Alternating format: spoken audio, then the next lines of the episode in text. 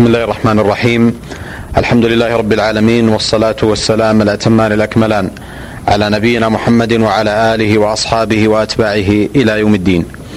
أيها الإخوة والأخوات، السلام عليكم ورحمة الله وبركاته، وأهلا وسهلا بكم في هذا اللقاء الجديد من برنامجكم في موكب الدعوة،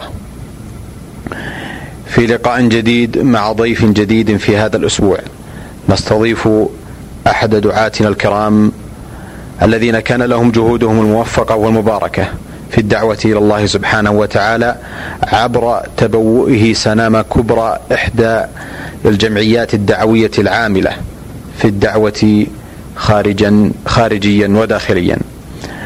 ضيفنا في هذا اللقاء هو صاحب الفضيلة الشيخ عقيل بن عبد العزيز العقيل، مدير عام مؤسسات الحرمين الخيرية، والذي في مطلع هذا اللقاء أقدم له بين يديه جزيل الشكر وعظيم التقدير على قبوله دعوة البرنامج.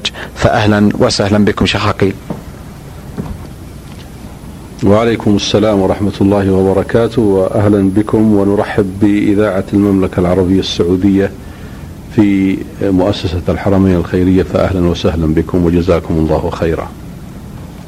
الشيخ عقيل حفظكم الله، في الحقيقة قبل أن نخوض في عدد من القضايا والمسائل الدعوية، أحب بادئ ذي بدء أن نأخذ تطوافا سريعا على بداياتكم وحياتكم الأولى، مولدا ونشأة أين كانت؟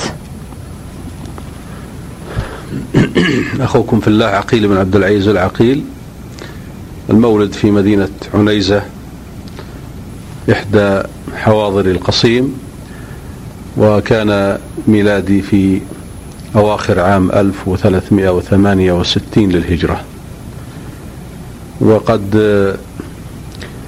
ترعرعت ونشأت في هذه المدينة حتى المرحلة المتوسطة، ثم رحلت إلى الرياض في المنطقة الشرقية بعد وفاة الوالد رحمه الله تعالى سنة 1382 للهجرة في ذي الحجة من هذا العام.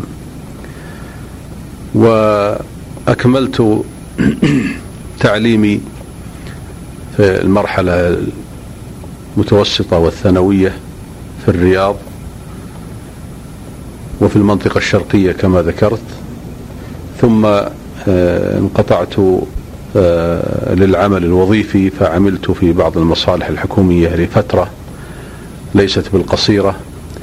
بعدها انتظمت مرة أخرى ولكن في وقت متأخر في طلب العلوم الشرعية في جامعة الإمام محمد بن سعود الإسلامية، وتخرجت منها سنة 1405 إن لم تخني الذاكرة أو 6، وكنت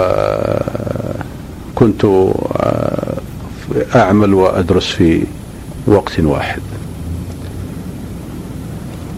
أحسنت شيخ عقيل. الحقيقة أيضا خلال نشأتكم المباركة والله الحمد، والتي كانت بداياتها في مدينة عنيزة، لابد شيخ عقيل أن هناك عدد من الشخصيات التي كان لها تأثير على مجرى حياتكم علميا وخلقيا وتربويا. هل ممكن أن نستمع إلى أبرز تلكم الشخصيات؟ الواقع يا أخي الكريم أن الأسرة بفضل الله سبحانه وتعالى كانت أسرة علم ودين وأدب، وكان والدي رحمه الله تعالى أحد أعيان مدينة عنيزة ومن أهل الحسبة فيها، كما أن صاحب الفضيلة الشيخ عبد الله بن عبد العزيز بن عقيل العالم والداعية المعروف وأحد كبار العلماء أمد الله في حياته، وهو معروف لا شك لديكم، هو أخي، وقد تأثرت بوضع الأسرة الذي ذكرت، وإن كانت همتي قد قصرت عن اللحاق بالعلماء إلا أنني لا شك تأثرت بما كانت عليه أسرتنا من اهتمام بالدعوة والتربية على الإسلام وتعاليمه، وقد تأثرت أيضا ببعض الشخصيات من خارج الأسرة وهم كثير، إلا أنني لا أنسى تأثري بسماحة الوالد الشيخ عبدالعزيز بن باز رحمه الله تعالى وأعلى درجاته في جنات النعيم، فقد كنت أتردد على مجالسه في بيته وفي مكتبه، وتأثرت بمسلكه ومنهجه في تعامله مع الآخرين، وخصوصا ما تميز به سماحته من احتفاء وتشجيع لطلبة العلم والمتعلمين وأهل الدعوة، فقد كان لذلك تأثير خاص في حياتي، وخصوصا عندما بدأنا في تكوين هذه المؤسسة المباركة، فقد كنا نتردد على سماحته رحمه الله ونستنير برأيه، بل وحتى نستعين بالله ثم به على تدليل كثير من الصعاب التي واجهتنا في أول الطريق رحمه الله. اللهم آمين.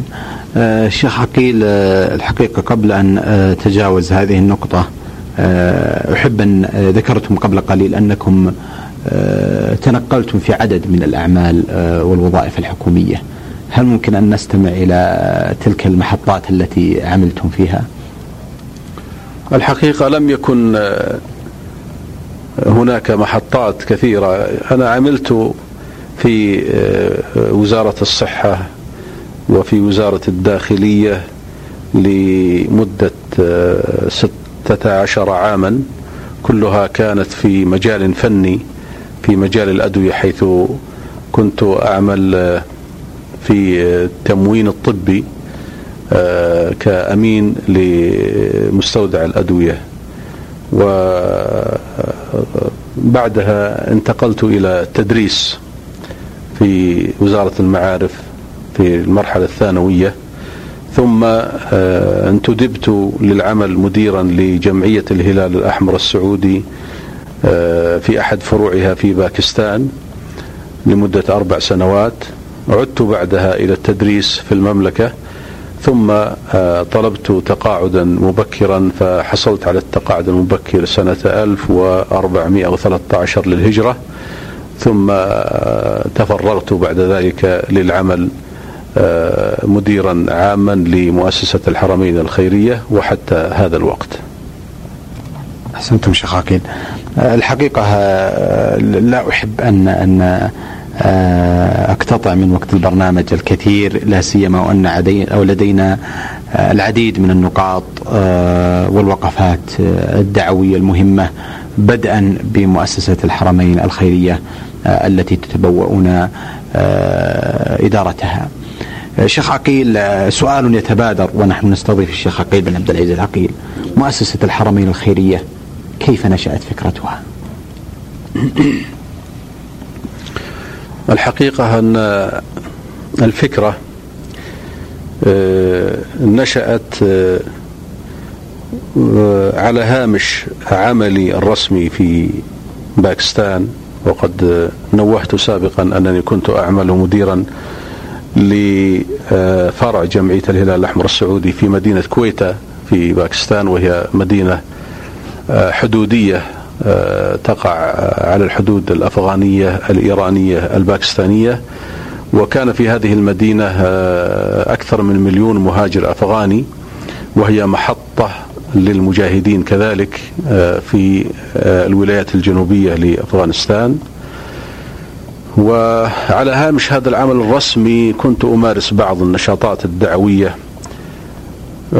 والواقع أنني لاحظت قصورا في جانب الدعوة إلى الله في تلك الأوساط، بالرغم من كثرة الجمعيات التي كانت تعمل في المنطقة مساندة للمجاهدين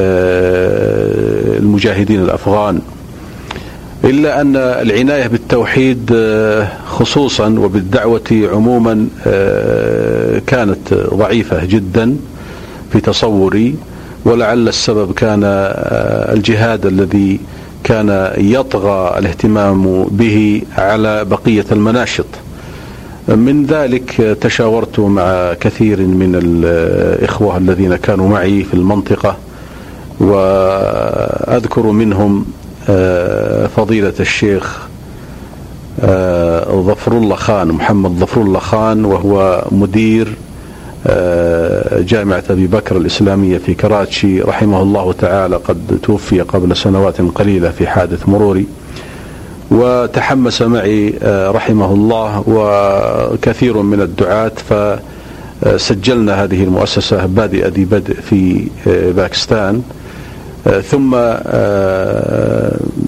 انطلقت من هناك بمدرسة صغيرة في مدينة كويتا، ثم ببناء بعض المساجد، ثم بكفالة بعض المعوقين من المجاهدين، وبطباعة بعض الكتيبات والنشرات الدعوية. وقبل أن تنتهي مدة إعارتي وأعود إلى المملكة سنة 1411 افتتحت لها مكتبا صغيرا في مدينة كراتشي، ثم بدأت أتابع أعمالها من الرياض من هنا، وأزور الفرع وأتفقد بعض الأعمال بين الفترة والأخرى، ونظرا لما تجمع الواقع لدي من تبرعات لمشاريعنا الصغيرة هذه، وجدت أنني أمام عبء أو حمل قد لا أستطيع أن أنهض به لوحدي، فصارحت بعض الإخوة الدعاة من شبابنا وفقهم الله للعمل معي، وكذلك طرحت الأمر بين يدي فضيلة شيخنا الشيخ عبد الله بن عبد الرحمن الجبرين حفظه الله، الذي أيدنا في ذلك الوقت وشجعنا وحضر معنا بعض الاجتماعات، ثم عملنا في خارج باكستان عند تداعي بعض الأحداث في دولة مجاورة أو قريبة من المنطقة وهي بنغلاديش، حيث برزت فيها مشكلة لجوء أكثر من 300,000 من بورما إلى الأراضي البنغالية، مما استدعى أن أسافر مع بعض الإخوة وأفتتح مكتبا لرعايتهم هناك. وعند العودة بدأت أيضا قضية البوسنة على ما أذكر في ذو القعدة 1412،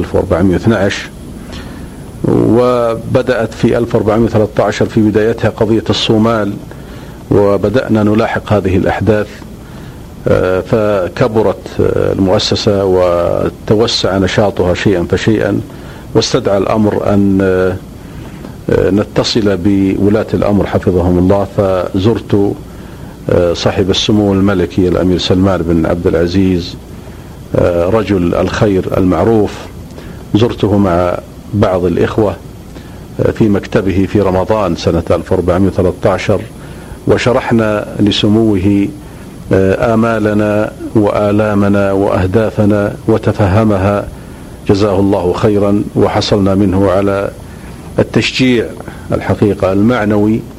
وقد عرضنا عليه وقتها على ما أذكر أن يترأس سموه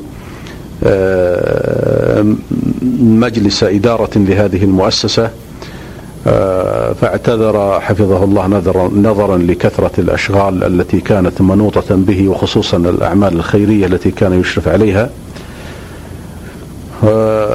ولكننا وجدنا منه التشجيع والتوجيه الكريم فيما يتعلق بضبط أعمال المؤسسة وانضباطها بالتعليمات الصادرة من الجهات الرسمية. ووعدنا حفظه الله بأن يساعدنا وفعل فعلا. وكان أيضا على ما أذكر هناك تشجيع مادي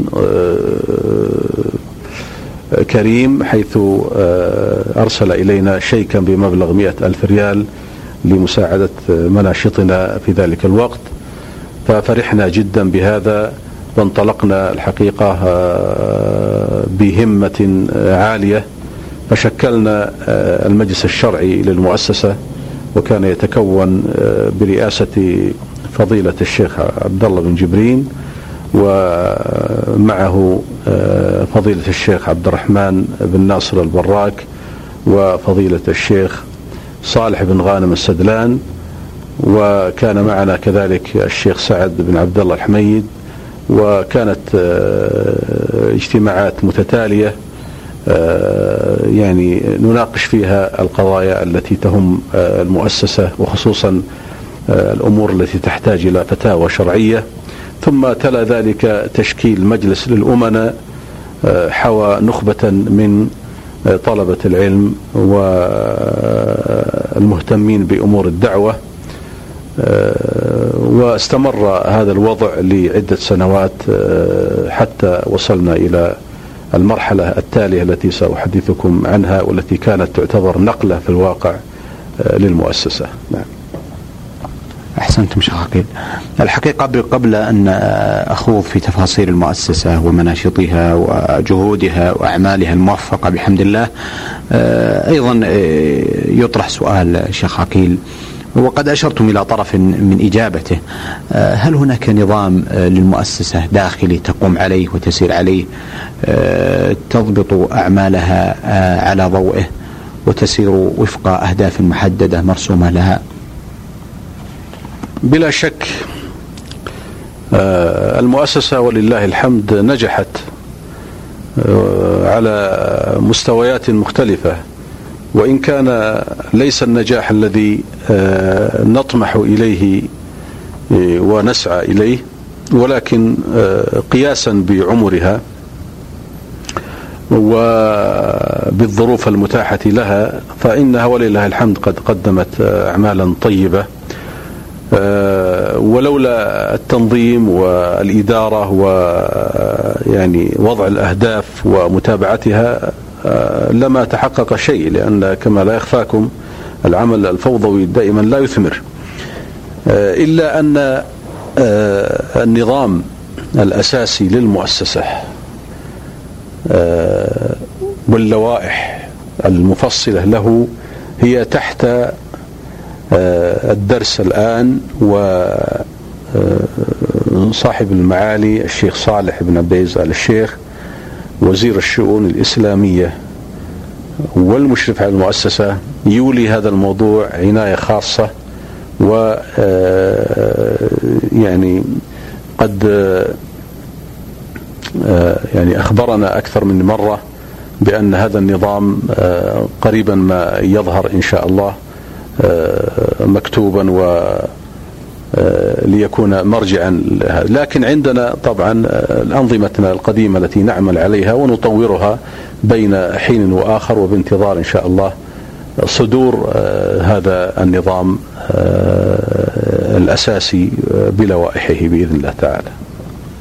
أحسنتم شيخ عقيل. أيضا من الأمور التي تتفرع عنها السؤال السابق شيخ عقيل هو أولويات المؤسسة في عملها الدعوي والإغاثي، هل هو داخلي أم خارجي؟ الأساس في عمل المؤسسة أنها تعمل في الخارج بسبب ظروف نشأتها التي أشرت إليها في بداية الحديث، وأيضا نظرا لوجود اختصاص لبعض المؤسسات أو الجمعيات الخيرية التي تعمل في الداخل والتي تعمل تحت إشراف وزارة العمل والشؤون الاجتماعية، وهي كثيرة، فكل مدينة وبلدة تقريبا في المملكة لا تخلو من مبرة أو جمعية خيرية. تعنى بشؤون الداخل، إلا أننا في الآونة الأخيرة ومنذ 3 سنوات تقريبا لاحظنا حاجة للعمل في الداخل، وأيضا إيعازا من بعض ولاة الأمر والمسؤولين وبعض المحسنين، فبدأنا ببعض الأعمال في الداخل لعل الوقت يتسع لسردها إن شاء الله. إن شاء الله تعالى. شيخ عقيل، مما يعني يدور في المجالس وهو حديث بين محبي هذه المؤسسة ومريديها، ما سبب نجاح المؤسسة على الرغم من قصر عمرها و يعني بساطة قد تكون الإمكانات المتاحة لها بالنسبة إلى ضخامة العمل الذي تقوم به والذي تم إنجازه لله الحمد؟ يا ترى نستمع منكم شيخ عقيل، وأنتم ممن رأيتم هذه المؤسسة ونشأتم معها وكان لكم إسهامكم الفاعل في نشأتها، ما سبب هذا النجاح ولله الحمد الكبير الذي نشهده؟ الحقيقة أخي الكريم بأن النجاح أمر نسبي. قد أرى أنا هذا العمل ناجحا وقد تراه أنت أقل من ناجح، فالأمر نسبي. لكن على وجه العموم المؤسسة ولله الحمد تعتبر ناجحة. لعل أهم الأسباب في نظري هو ارتباطها منذ البداية بالعلماء، فإننا ومنذ نشأة المؤسسة ذكرت لك وقبل أن ننشئها عندما كنا نجتمع في المنزل نتدارس في بعض قضايا المسلمين ونتابع أخبارهم، كنا نلتقي بالعلماء. وذكرت لك في بداية الحديث ارتباطنا بسماحة الوالد رحمه الله الشيخ عبدالعزيز بن باز، ثم بالمجلس الشرعي الذي كون بعد ذلك. فلعل الارتباط بالعلماء كان سببا في إنجاح أعمال هذه المؤسسة. أيضا اعتمادنا بعد الله سبحانه وتعالى على نخبة من الشباب السعوديين المتطوعين خصوصا في بداية الأمر كان له أثر كذلك، حيث كان الشباب جزاهم الله خير يعني يعطوننا من أوقاتهم الكثير يتابعون الأعمال في الخارج. من الأسباب كذلك